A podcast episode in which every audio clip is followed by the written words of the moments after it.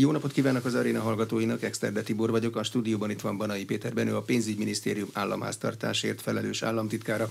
A beszélgetést felvételről hallják délelőtt rögzítettük. Jó napot kívánok, köszönöm, hogy elfogadta a meghívást. Jó napot kívánok, köszönöm a meghívást. Elindult az infláció csökkenése, a legfrissebb elérhető adat szerint a miénk most 24 százalék az éves infláció. Mitől lesz tartós a folyamat, hogy látják?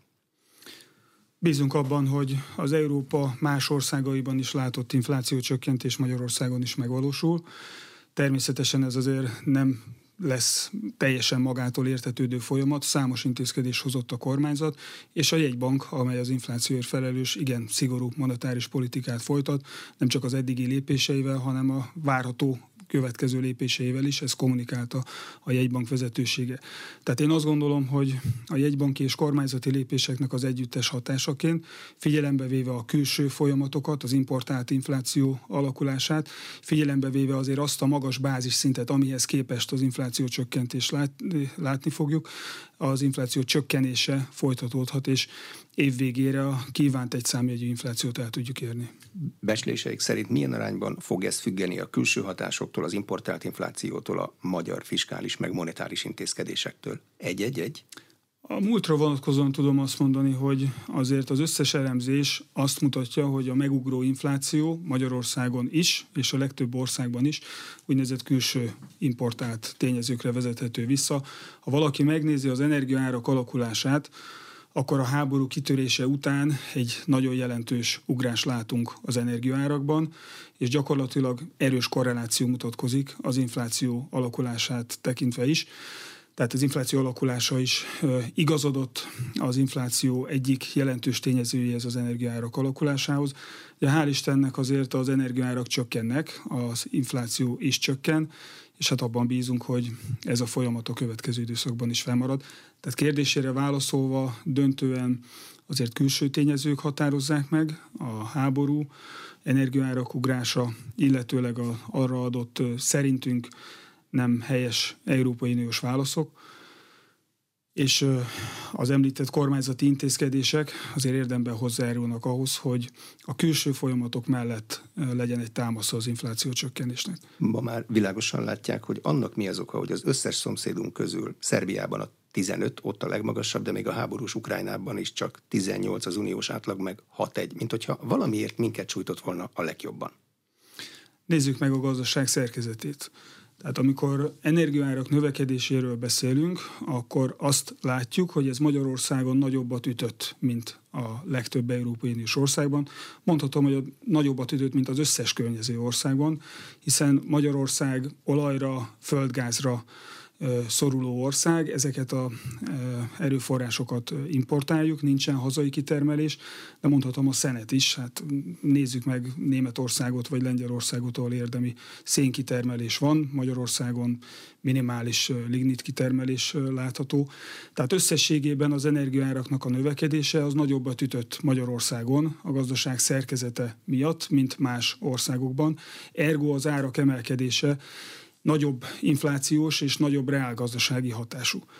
Hogy konkrétumokat mondjak, azért az az energiaáremelkedés, amit a háború és a ráadott szankciók után, rá válaszul adott szankciók után láthatunk, az a GDP 5-6 százalékos jövedelemtranszpert jelentett. Tehát GDP 5-6 százaléknyi éves forrás áramlott ki az országból.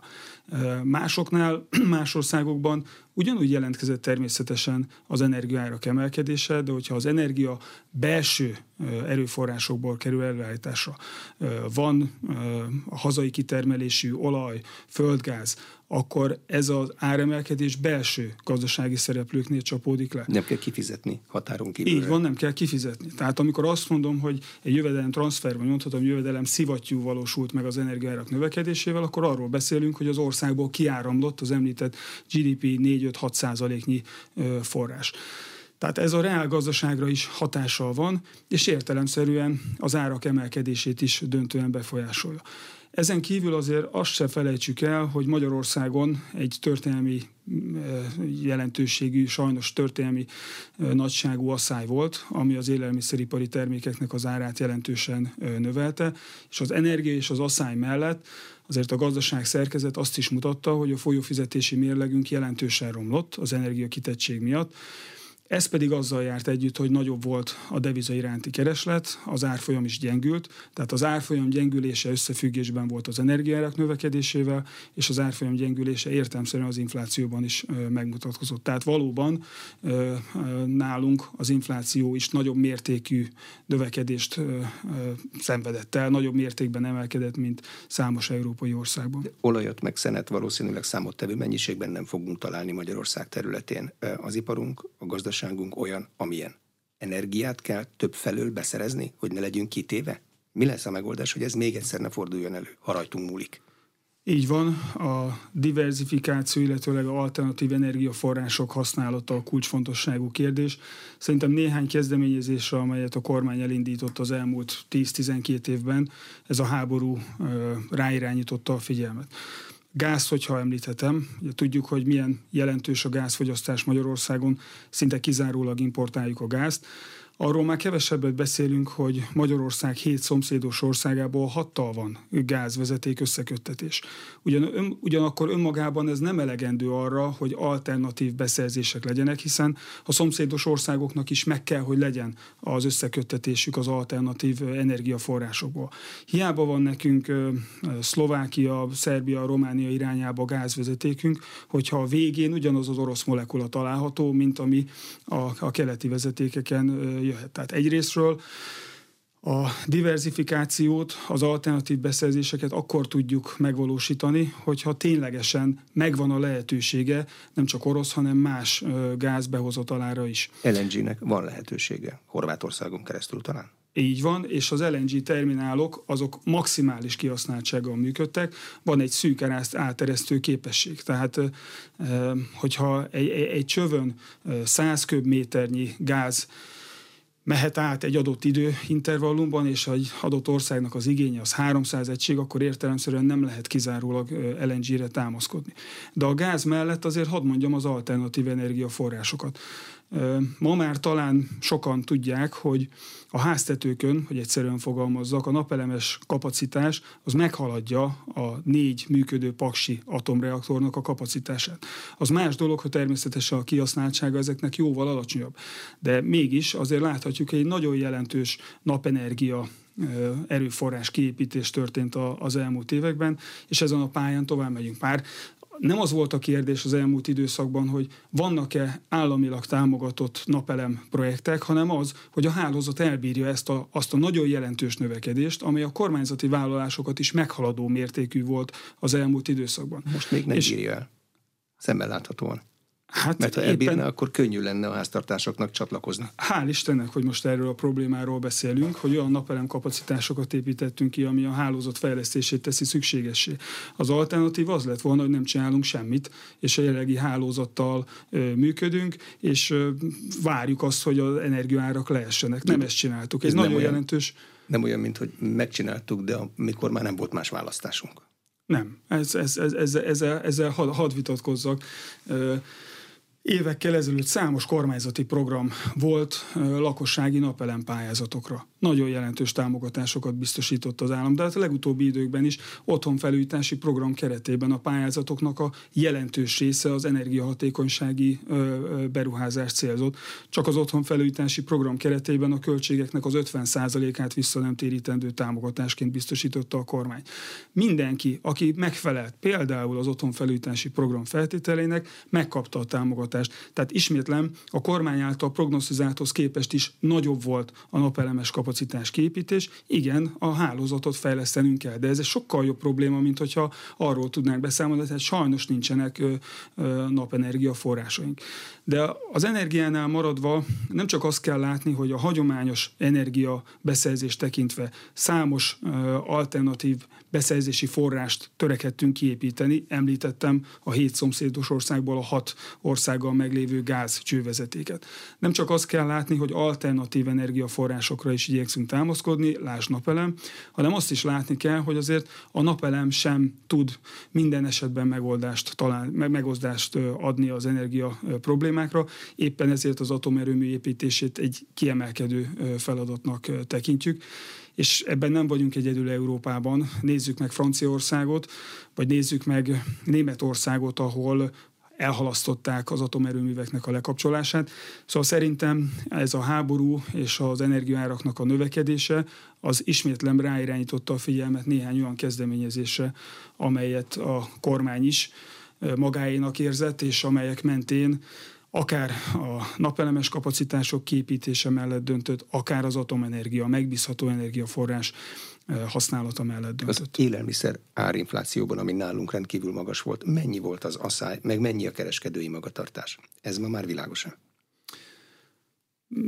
Ha megengedi, azért pontos számokat nem mondanék, inkább, inkább azt mondom, hogy egyetértek önnel abban, hogy hogy több eleme volt az infláció növekedésének.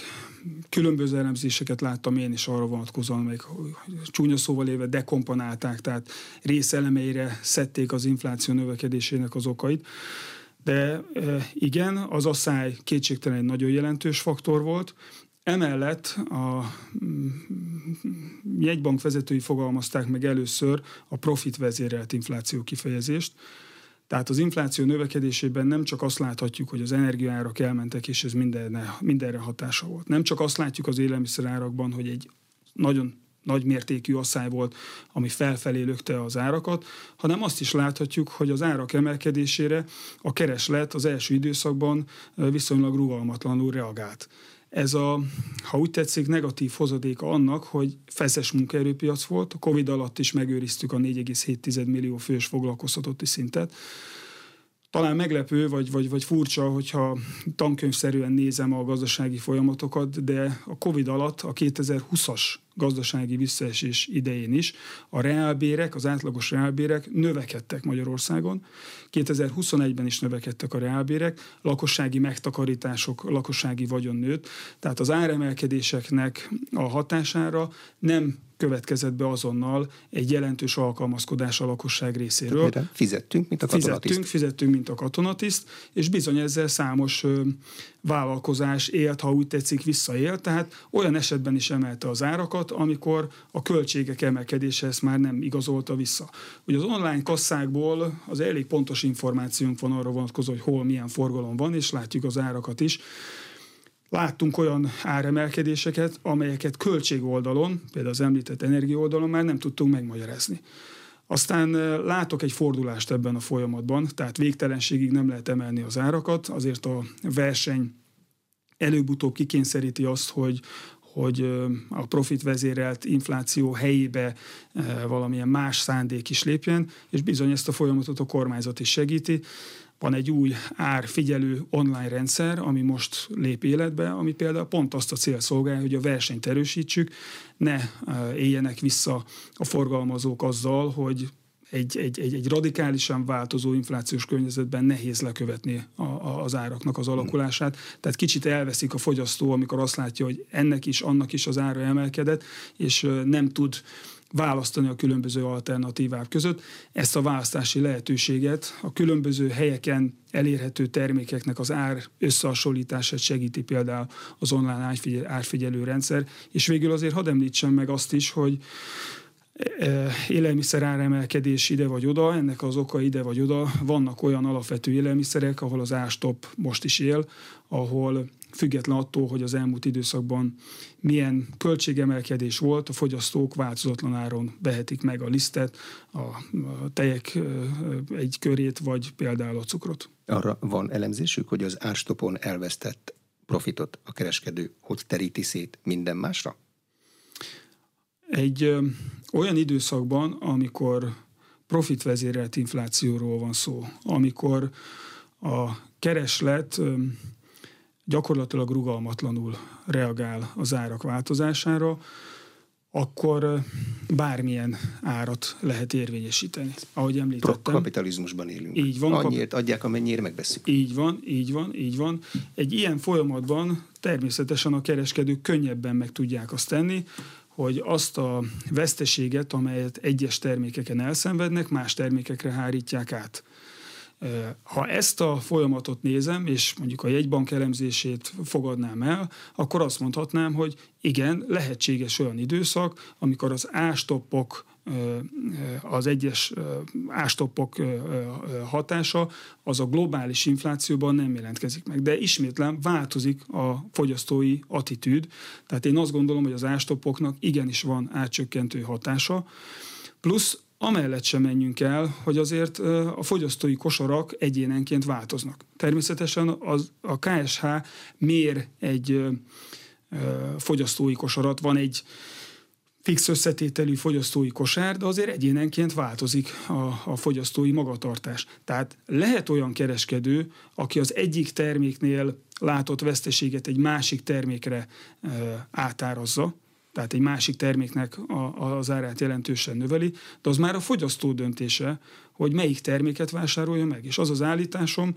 hogy hogy a fogyasztók részére, a lakosság, a családok részére az ástop az igenis segítséget jelentett, mert biztosan tudta, hogyha ő tejet, lisztet, cukrot vagy csirke mellett szeretne venni, akkor egy rögzített hatósági áras terméket tud megvásárolni, hogyha a fogyasztói kosarát azt szerint módosítja, hogy melyek a alacsony árú termékek, akkor igenis az egyénnek nagyon jelentős segítséget jelentett az ástop. De most már módosítjuk a fogyasztói kosarunkat, nem? A kiskeredatokból az látszik, mint hogyha ez megtanulnánk spórolni.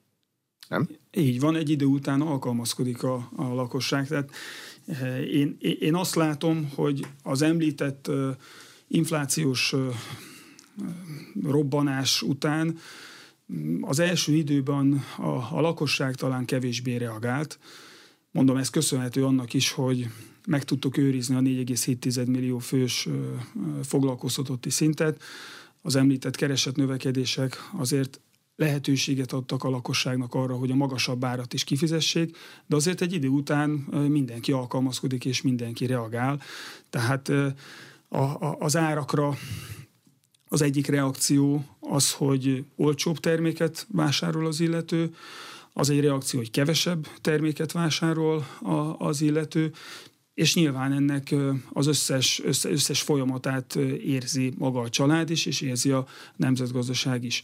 Tehát igen, az infláció csökkenésében, hogy visszakanyarodjak az alap kérdésére, mitől csökken az infláció. Az infláció csökkentésében benne vannak az említett kormányzati jegybanki lépések, benne van az importált inflációnak az alakulása, most hál' Istennek az energiárak alacsonyabbak, mint egy évvel ezelőtt voltak, benne van a, az összes intézkedés, amelyet a kormány és a, a jegybank meghozott, és benne a lakosságnak az alkalmazkodása is. Addig érdemes fenntartani az árstopot, amíg van infláció csökkentő hatása bármekkora is, vagy ameddig van mondjuk politikai hatása, hogy a vásárló a boltban látja, hogy a kormány hatására annyi a tej, amennyi. Megengedi ilyen a gazdasági aspektusokra reagálnék, hiszen azért minden lépésnek természetesen van gazdasági és társadalompolitikai része is. Tehát egy, egy, egy, egy robbanó infláció, inflációs környezetben a kormánynak szerintem felelőssége, hogy a lakosságot, a családokat lehetőségeihez mérten megvédje. Ezek a védelmi intézkedések azért összességében egy piacgazdasági környezetben kell, hogy, hogy érvényesüljenek, tehát meg kell találni az összhangot a, a, a családok védelme és a piacgazdaság tűrőképessége között. Éppen ezért a robbanó inflációs környezetben egy nagyon komoly döntés volt, hogy a legjelentősebb gazdasági hatású és társadalmi hatású rezsicsökkentést a kormány megvédi.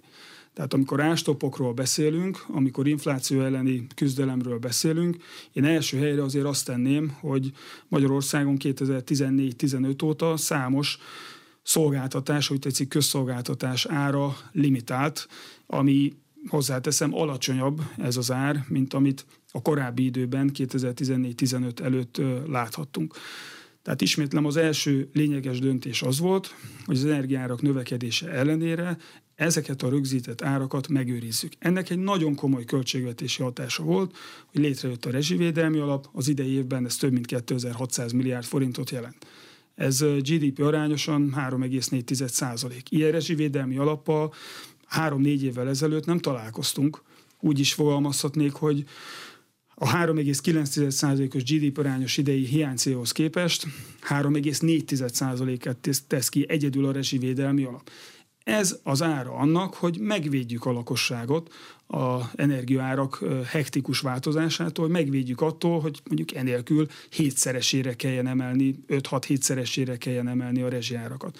Emellett vannak olyan intézkedések, mint a korábban említett élelmiszerek egy körére vonatkozó ástop, amely szándékaink szerint egy idéglenes intézkedés, aminek célja az, hogy addig védjük a családokat, amíg ez a rendkívül magas inflációs szint nem csökken egy tolerálható mértékre. Mennyi a tolerálható? Az egy számjegyű már tolerálható? A korábban évtizedeken át megszokott három körüli az a tolerálható?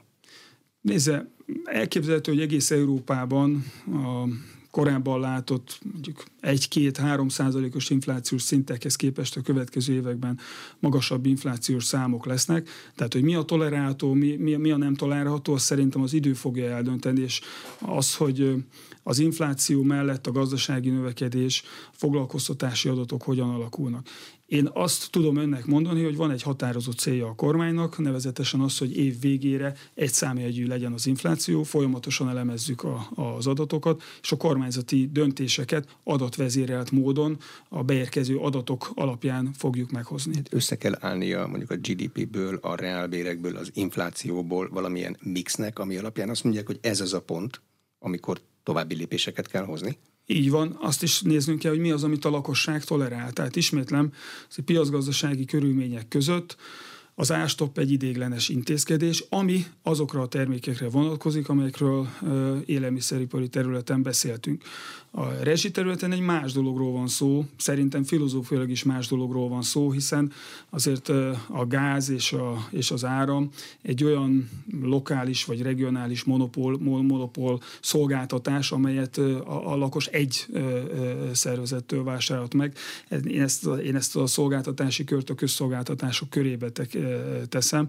Tehát itt, itt, itt azért, hogy mondjam, nincs meg az a választási lehetőség a családok részéről, ami mondjuk más akár élelmiszeripari termékeknél megvan. Tehát én elválasztom a hatósági áras termékeken belül az energiára vonatkozó árakat, lást földgáz, villamosenergia, és a, a az élelmiszeripari termékeknek a körét, és ez, erre a másodikra mondom azt, hogy piacgazdasági körülmények között összességében hosszú távon azért nem számolhatunk ilyen stoppokkal, most különleges helyzet van, az adatokat a kormány elemzi, és ennek tükrében dönt az ástoppoknak a fenntartásáról vagy kivezetéséről. Az adatelemzés alapján az idei évre tervezett, de már egyszer módosított költségvetés most tartható? Tehát a számok Nézze. megvannak, és nagyjából azt hozzák a valóság adatai, mint ami a számokban előre terveztek? Először is azt hadd mondjam, hogy igen, Európa legtöbb országához hasonlóan a magyar kormányzat is reagált az orosz-ukrán háború és a ráadott szankciók miatti új gazdasági helyzetre. Ennek a reakciónak az egyik része az, hogy újra alkottuk a költségvetési törvényt, és ezt az újraalkotott költségvetési törvényt az országgyűlés megvitatta és elfogadta. Tehát én önmagában egy pozitív dolognak tartom azt, hogy a kormány reagált a háború okozta kihívásokra, számos gazdaságpolitikai intézkedéssel, lásd a, a, az ástopok, lásd a munkahelyeknek a védelme, lásd a vállalkozásokat segítő különböző programok, Széchenyi Kártya program, Baros Gábor program, és reagált azzal is, hogy a költségvetés hozzászabta az új követelményekhez. Kérdésére pedig a válaszom az, hogy ebben az új költségvetésben másfél százalékos gazdasági növekedéssel számolunk. Mi azt látjuk, hogy ez a másfél százalékos növekedés, ez két eltérő fél év gazdasági adatából tevődik össze. Az első fél év egy nehezebb fél év, Láttuk az első negyedéves GDP adatot, ahol csökkenést látunk az előző negyedévhez képest és év per év alapon is. És a második fél évben azzal számolunk, hogy a gazdaság teljesítménye pozitív tartományban lesz, tehát összességében nem recesszió, hanem gazdasági növekedés fogja jellemezni Magyarországot. Konkrét számokat illetően azért azt hadd mondjam el, hogy Németországban a német kormánytól független gazdasági szereplők többsége recessziót vár. Tehát egy bizonytalan környezetben vagyunk, és hogyha ezen említett német elemzők várakozása igazolódik be, és Németország az idei évben, az év egészét tekintve recesszióban lesz, akkor azért egy pozitív és rendkívül kedvező fejlemény, hogyha Magyarországon a növekedés a pozitív tartományban tud lenni. Pozitív, kedvező, vagy meglepő fejlemény is volna, ismerve a német meg a magyar gazdaság egymásba fonódottságát? Való igaz, hogy ami Németországban történik, az döntő befolyással bír Magyarországra is, de hadd hívjam segítségül a múltbeli statisztikákat. A 2013-as növekedési fordulat óta, 2013 óta minden évben a magyar gazdaság teljesítménye kedvezőbb volt, mint az Európai Unió átlaga. És itt már szélesebbre nyitom az ajtót. Tehát Németország a legfőbb külkereskedelmi partnerünk, de azt is tudjuk, hogy mellette Ausztria, Olaszország, illetőleg a visegrádi országok meghatározó súlya bírnak a magyar gazdaság teljesítményében, ha az Európai Unió gazdaságának teljesítményét és a magyar gazdaság teljesítményét hasonlítom össze, akkor itt megint erős korreláció mutatkozik. Tehát 2012-ben, amikor az Európai Unió egészének a gazdasága visszaesett, a magyar gazdasági visszaesett. 2013-tól az Európai Unió gazdasága növekedett, a magyar gazdaság növekedett, és ismétlen minden évben nagyobb mértékben, mint az Európai Uniós átlag. Ez igaz volt a COVID éveire is. 2020-ban az Európai Unió gazdasága bőven 5% fölött esett vissza, a magyar gazdaság bérséklődése kisebb volt, tehát a reálkonvergencia ekkor is folytatódott, és igaz ez a reálkonvergencia 2021-re és 2022-re is. Hadd mondjak adatokat, 2010-ben 66% körüli volt a vásárlóparitáson számolt magyar GDP az unió átlagához képest, a legutóbbi adat 78%-ot mutat. Tehát egy nagyon jelentős gazdasági fölzárkózást látunk, és hát abban bízok, hogy ha az elmúlt években a magyar gazdaság teljesítménye meg tudta haladni a német gazdaság vagy az Európai Unió átlagos gazdasági teljesítményét, akkor talán ez sikerülhet 2023-ban is. A 24-es költségvetés legfontosabb jellemzői azok micsodák? Egyáltalán mit látnak 24-ből? Gazdaságpolitikai irány az egyértelmű. Azt gondolom, hogy 2010 óta van egy értékalapú gazdaságpolitika, ami meghatározza a költségvetés politikát is. Ez elsődlegesen fókuszál a munkahelyek létrehozására, a munkahelyek védelmére és a családok támogatására. Tehát az eszközeink, amelyekkel ezeket a célokat el szeretnénk érni, változtak az idők folyamán, de a célok azok állandóak. Ez jellemzi a 2024. évi költségvetési törvényjavaslat főbb karakterét is. A munkahelyek védelme azt jelenti, hogy 2010-hez képest nagyjából egy millió fővel nagyobb a foglalkoztatottak száma. Ahogy említettem, én nagyon komoly sikernek tartom azt, hogy ezt a magas foglalkoztatási szintet sikerült megőrizni a 2020-as COVID alatti időszakban is és a 2024-es költségvetés is abban a szellemben készült, hogy nehéz időket élünk, de alapvető célunk a magas foglalkoztatás megőrzése. De bocsánat, hogy teremt az állam munkahelyet, amikor saját magán szemben láthatóan spórol, ott munkahelyeket veszít, a piacgazdaságban meg a munkáltatók teremtenek munkahelyet, a vállalkozások. Ha ez így lenne, és a kormánynak nem lenne semmilyen feladata, akkor azért azt kellett volna lássuk, mondjuk a 2000-es években, mondjuk a 2004-es Európai Uniós csatlakozás után, amikor gazdasági konjunktúra jellemezte Európát, amikor az Európai Uniós források plusz keresletet generáltak, amikor a magyar államháztartási hiány rendkívül magas volt Európai Uniós összevetésben, és a plusz kereslet, plusz munkahelyeket kellett volna, hogy teremtsen, hogy akkor is mondjuk legalább 4,5 millió kellett volna, hogy legyen a foglalkoztatottak száma. Nem ez volt a helyzet. Tehát igenis a gazdaságpolitika érdemben befolyással bír a foglalkoztatottaknak a számára. Azért a, a, a távoli elemzések, amelyek mondjuk az adórendszert munka vagy tőkebarát adórendszernek írják le, azért azt mutatták, hogy Magyarországon az adó ék kifejezetten magas volt. Tehát a munkára rakodó adók mértéke kifejezetten magas volt megkérdezi a vállalkozásokat, hogy egy-egy foglalkoztatót után mennyit kellett fizetni, akkor a szociális hozzájárulási adó kulcsa kifejezetten magas volt, személyi jövedelemadó kulcsa kifejezetten magas volt. Nem voltak olyan kedvezmények, amelyek mondjuk az alacsonyabb termelékenységű vagy alacsonyabb hatékonyságú ö, személyek foglalkoztatásának az irányába hatottak. Tehát 2010 után egy olyan adórendszerbeli változtatást hajtottunk végre, ami a foglalkoztatás segítette. Tehát gondolok itt például a szociális hozzájárulási adó kedvezményeknek a, a kiteljesítésére, hogyha valaki munkanélküliségi helyzetből helyezkedett el, akkor a munkáltatónak jóval kevesebb adót kellett fizetni. Hogyha valaki kismamaként tért vissza a munkaerőpiacra, akkor jóval kevesebb adót kellett fizetni. Személyi jövedelemadó kulcsa csökken, illetőleg a szociális hozzájárulási adó kulcsa jelentősen csökken. A 2016 évvégi megállapodás értelmében 27%-ról 13%-ra csökkent, és igen, ezeknek a lépéseknek jelentős foglalkoztatási hatása volt. Emellett a költségvetés kiadási oldala is segítette a munkahelyek teremtését. Először például azzal, hogy akinek a versenyszférában nem volt munkája, annak segélyhelyet munkát teremtett, start munkaprogram, majd innen sokkal könnyebb volt átlépni a, a versenyszférának az irányába. De mondhatom a Covid alatti intézkedéseket is. Tehát azért a 4,7 millió fős foglalkoztatotti szintet, az, az, az nem úgy magától tudtuk megvédeni. A kormány és a jegybank közös intézkedései keretében rendkívül sok programot indított, adócsökkentéseket hajtott végre, plusz kiadásokat indított el, új beruházásokat finanszírozott, és ezekkel az intézkedésekkel tudtuk megőrizni a 4,7 millió fős foglalkoztatotti szintet. Természetesen ennek megvolt az ára, hogy az államháztartás hiány és az államadóság emelkedett. Ez az úgynevezett anticiklikus gazdaságpolitika keretében úgymond egy normális viselkedés volt.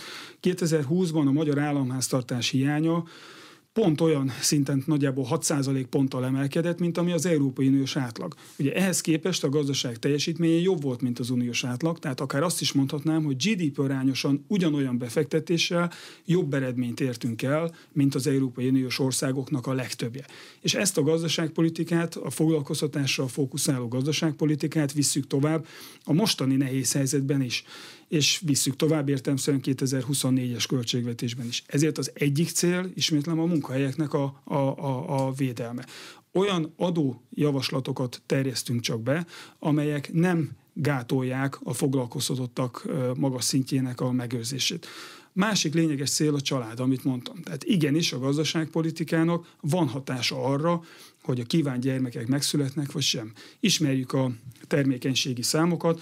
Ez a termékenységi ráta az 1,1-es szintről 1,5-es mértékre emelkedett, ami De messze van. Ami messze kellene. van, messze van a kettő egytől, tehát nem dőlhetünk hátra, ezzel nem lehetünk elégedettek. De azért mégiscsak azt látjuk, hogy ez a termékenységi ráta, és én nem politikai ciklusokban eh, gondolkozok kizárólag, de mégiscsak azért tényszerűen láthatjuk, hogy ez a 2010 előtti időkben folyamatosan csökkent. Utána pedig növekedett. Tehát igenis, azért a költségvetés politikának, annak, hogy 2024-ben több mint 3300 milliárd forintot fordítunk reményeink szerint, hogy az országgyűlés elfogadja a kormány javaslatát. Tehát több mint 3300 milliárd forintot fordítunk a családok támogatására. Ennek igenis kell, hogy legyen hatása abban, hogy a kívánt gyermekek megszületnek, vagy sem. Bocsánat, a család támogatási rendszer az egy egymásra épülő, hosszú idő alatt kiépülő, bonyolult rendszer. Ennek Így a szerkezete, ez megmaradt? Tehát aki már megszokta, hogy mivel kell számolnia a következő időszakban, ezt ugyanezt fogja látni? Így van, így van. Abszolút egyetértek önnel, tehát a családpolitikának egy kiszámítható rendszernek kell lenni. Tehát egy gyermekvállalás az nem egy, egy-két éves projekt, hogy így fogalmazzak, hanem az egy, az, egy, az egy nagyon komoly döntés a szülők részéről.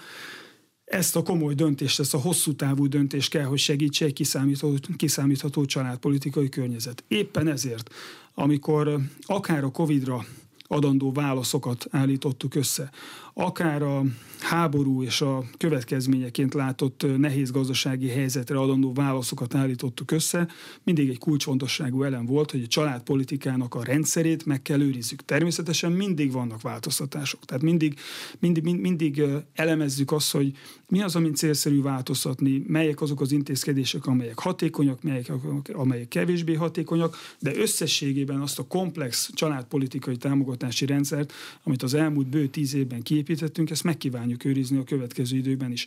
És szerintem a költségvetés, illetőleg az adórendszernek van egy eleme, a családi kedvezmény, ami az általam említett két fontos értéket összekapcsolja és kifejezi, hogy a kormány milyen értékek mellett dolgozik. Ez pedig a családi adókedvezmény rendszere. Tehát, Tehát aki mindazok, dolgozik, akik dolgoznak, akik dolgoznak, így van, akik dolgoznak, akik tesznek azért, hogy saját maguk előre lépjenek, egyről a kettőre jussanak, és ezáltal az ország felemelkedésé is tesznek, hiszen a gazdaság támaszát alapvetően a magas foglalkoztatás adja, illetőleg akik gyermeket vállalnak, azok a személyi jövedelemadójukból, ami európai szinten az általános kulcsot tekintve is igen alacsony, további kedvezményt érvényesíthetnek.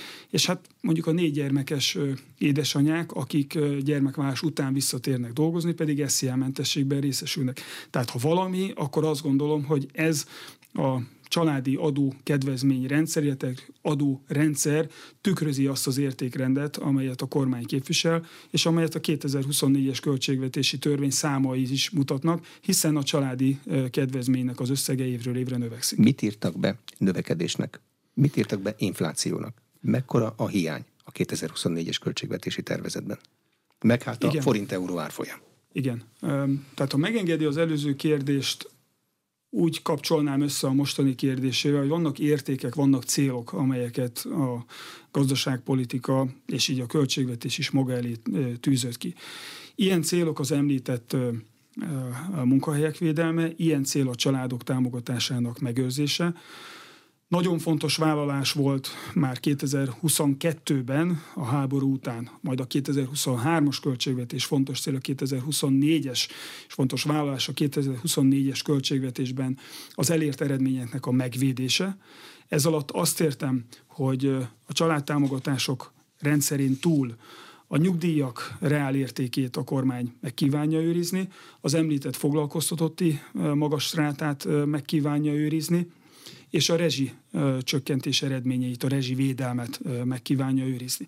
Mindezeket a célokat úgy tudjuk elérni, hogy számolunk egy idei évhez képest jelentősebb, konkrétan 4%-os gazdasági növekedéssel. Mire építjük ezt a 4%-os gazdasági növekedést?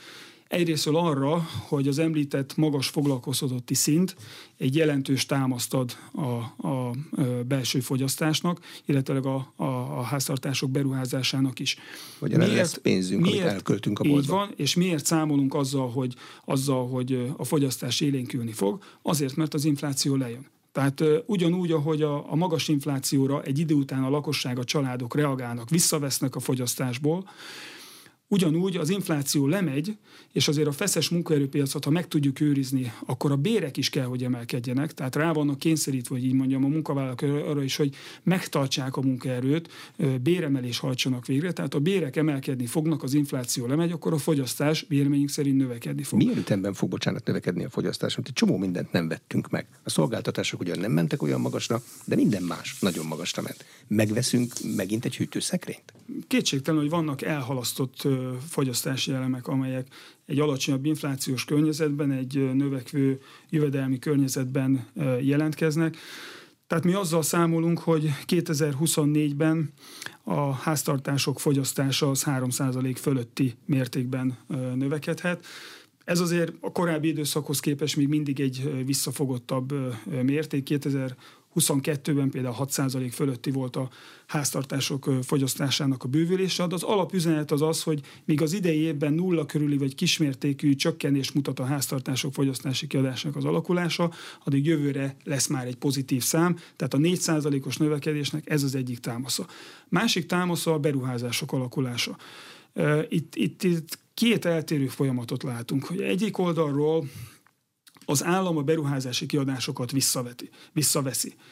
Ez az egyik válasz arra, hogy hogyan tudjuk megőrizni az eddigi eredményeket, erőforrásokat, hogyan tudjuk arra koncentrálni, hogy a nyugdíjak reál értékét megőrizzük, a rezsivédelmet ö, ö, fenntartsuk, az államnak számos területen vissza kell venni a, a kiadásaiból. Építőipar nem is örül neki. Vasút, épületek. Nem lesz munkájuk. Hát ezt azért árnyalnám, hogy lesz-e munkájuk, vagy nem lesz, nem lesz munkájuk. Tehát a, a, az állam a beruházásokat két ok miatt is, legalább két ok miatt is szerintem célszerű, hogy, hogy visszafogja.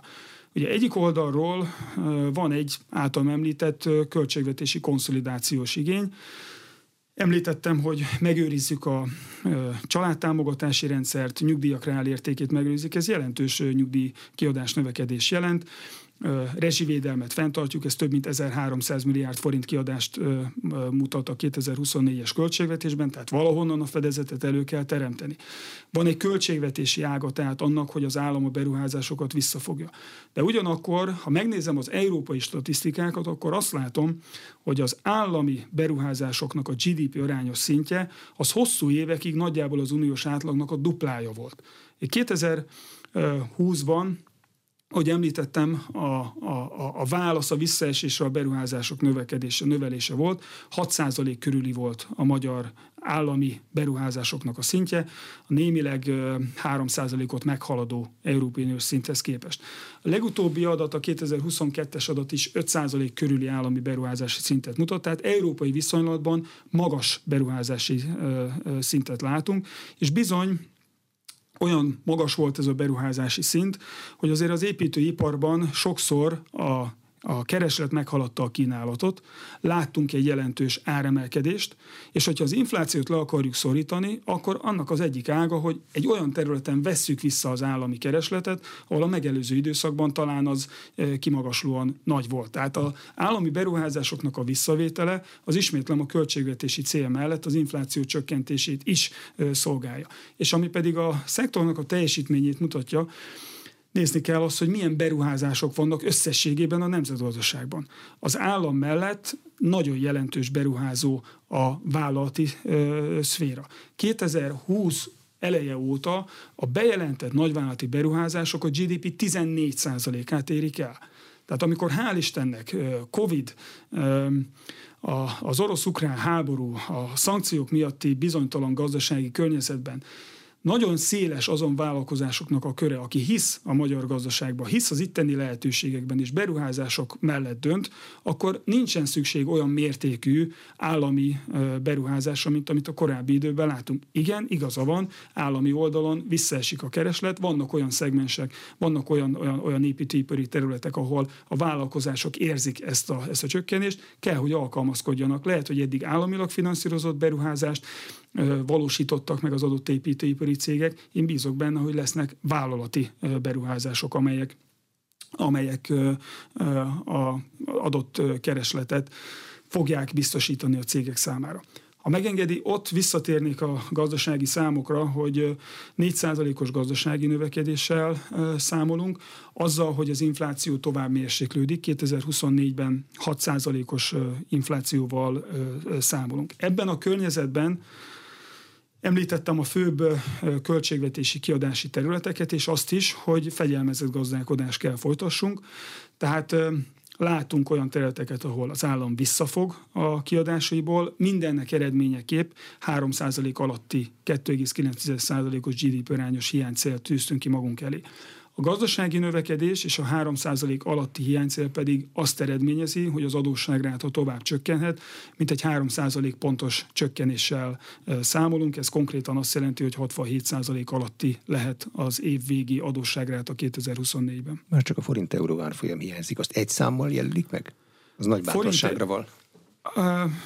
Nézze, a, a bátorság helyett inkább azt a szót használnám, hogy következetesek vagyunk a költségvetési tervezetben 385,5 forintos forint-euró árfolyam szerepel, ez a következtetési pedig azt jelenti, hogy hasonlóan a megelőző évek gyakorlatához a múltbeli tényszámokat vetítjük ki a következő időszakra.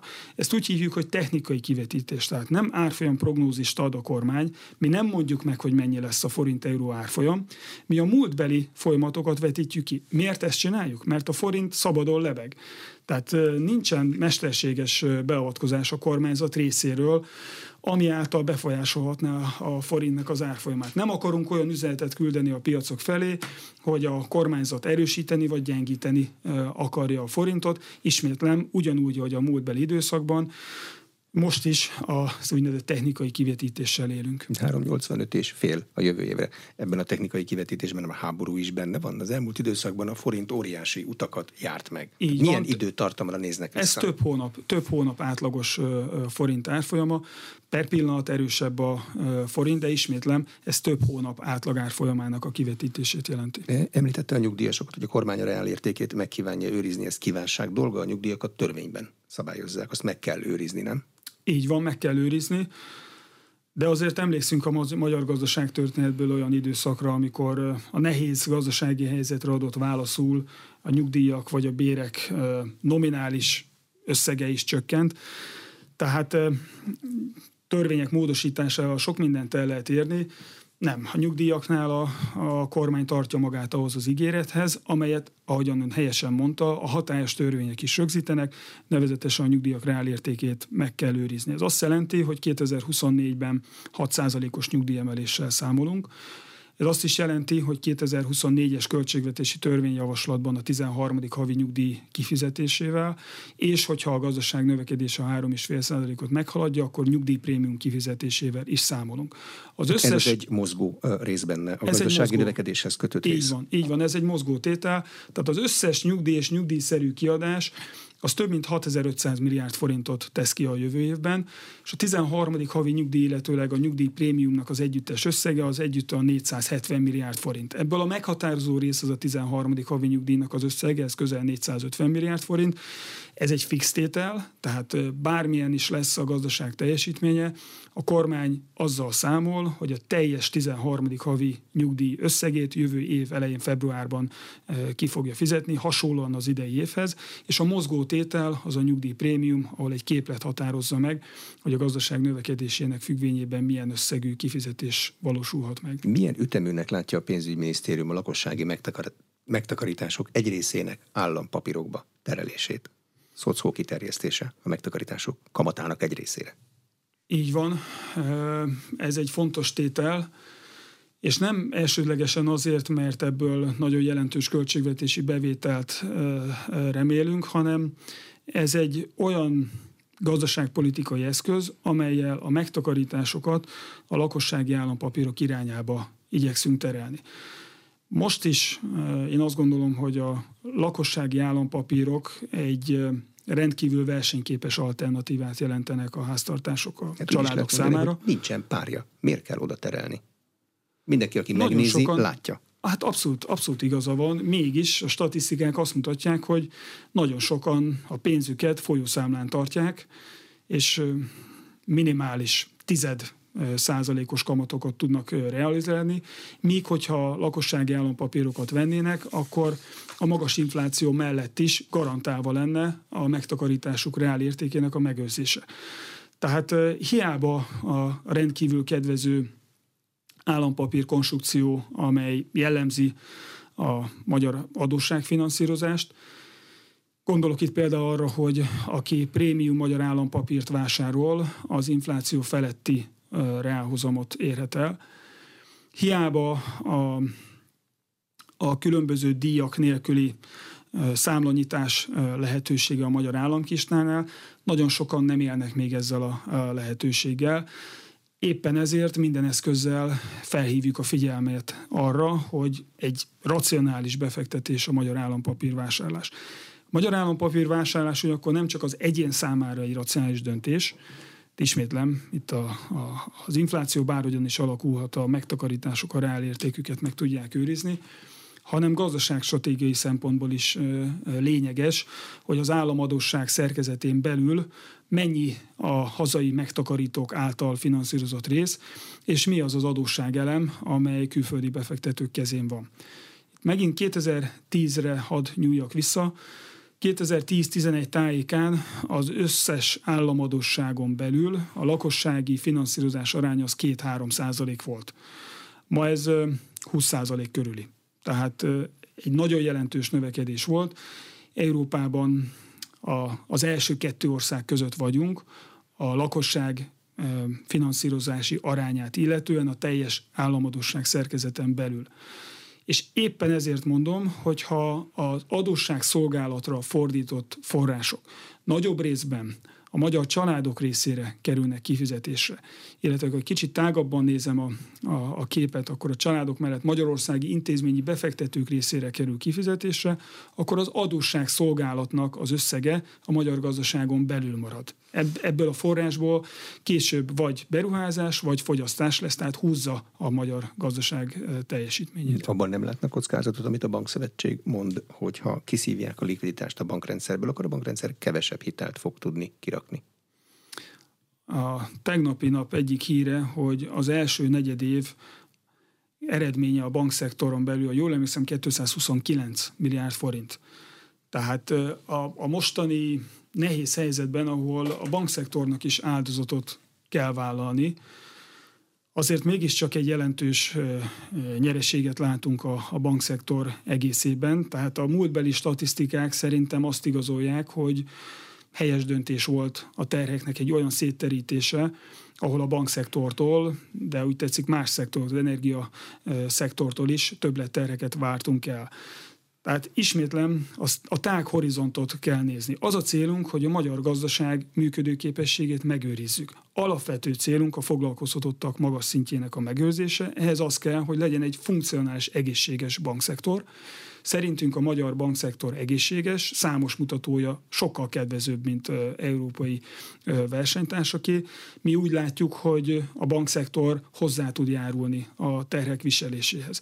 És a tág horizontát az, hogy a háború miatti nehéz gazdasági helyzetben ahol egész Európában a gazdasági növekedési előjelzéseket visszavették, ahol, ahol, ahol negatív számokat látunk, megint mondhatnám a német példát, ott igenis a terhekhez mindenkinek hozzá kell járulni. Tehát akkor tudjuk megőrizni a magas foglalkoztatotti szintet, akkor tudjuk a nyugdíjak reálértékét megőrizni, akkor tudjuk a családtámogatásokat fenntartani, hogyha ennek a terheihez mindenki arányosan hozzájárul. És igen, a bankszektortól is elvárunk hozzájárulást, és mi úgy látjuk, hogy a bankszektor képes ezt a hozzájárulást teljesíteni.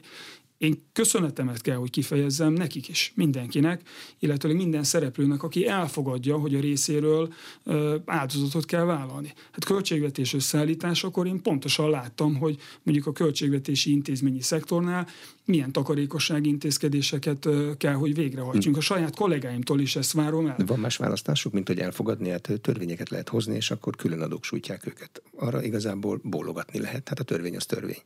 Nézze, egy-egy, egy-egy kormányzati döntést, egy-egy országgyűlési döntést el lehet fogadni úgy is, hogy az ember azt kritizálja, csak azt nézi, hogy a saját maga terhei hogyan alakulnak, és úgy is lehet fogadni, hogy, hogy a saját szektor adatain túlnéz, megnézi az általános világgazdasági helyzetet, megnézi az európai gazdasági helyzetet, megnézi a magyar gazdasági helyzetet, és azt mondja, hogy igen, nehéz helyzetben vagyunk, mindenkinek hozzá kell járulni a, a terhekhez.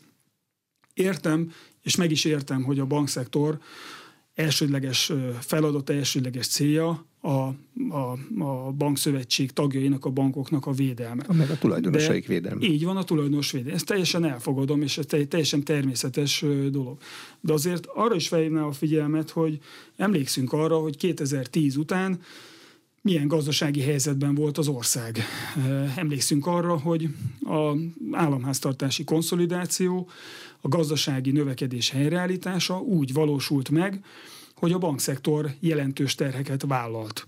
Annó, akkor is nagyon sok tiltakozás volt. Pontosan emlékszem rá, hogy a, a bankszektor szereplői milyen véleményt fogalmaztak meg, és azt is tudom, hogy ennek az áldozatvállalásnak, ha úgy tetszik, annó ennek a befektetésnek a bankszektor részéről volt egy nagyon jelentős eredmény, egy nagyon jelentős megtérülése. Ez azt jelentette, hogy a 2010 utáni konszolidáció, államháztartási konszolidáció és növekedési intézkedések meghozatala után a magyar gazdaság egésze nagyon jelentős mértékben növekedett. Tehát a Covid előtti 5 évben, 2014 és 2019 között a magyar gazdaság átlagosan 4,1%-kal bővült, még az Európai Unió átlag az 2,1% volt. Ennek a befektetésnek pedig nem csak a magyar gazdaság, hanem a bankszektor is kifejezett kedvezményezettje volt. Rekord profit szinteket láthattunk. Tehát minden vállalkozás tudja, hogy ahhoz, hogy profitot lehessen realizálni, befektetni kell. Ez igaz nemzetgazdasági szinten is. Most abba fektetünk be, hogy megőrizzük a magas foglalkoztatottságot, abba fektetünk be, hogy a magyar gazdaságot növekedési pályán tudjuk tartani, és ez a befektetés bizony költségvetési hozzájárulást igényel számos szektortól. Tehát ismétlem, abban bízok, hogy a bankszektor is, és minden szereplő látja, hogy mi a magyar gazdaság működőképességét fenn akarjuk tartani. Ez a közös érdekünk, és abban bízok, hogy ők is látni fogják, hogy ennek a befektetésnek reményeink szerint meg lesz az eredménye. Meg volt az eredménye az előző évtizedben is, és ismétlen bízok abban, hogy meg lesz ennek a befektetésnek az eredménye a következő években is. Köszönöm a tájékoztatást az elmúlt egy órában. Banai Péter Benő, a pénzügyminisztérium államháztartásért felelős államtitkára volt az aréna vendége a műsor elkészítésében, Sipos Ildikó felelős szerkesztő és Módos Márton főszerkesztő vett részt. A beszélgetést a rádióban most felvételről hallották, délelőtt rögzítettük, és az infostart.hu oldalon is figyelemmel kísérhetik. Köszönöm a figyelmet, Exterde Tibor vagyok.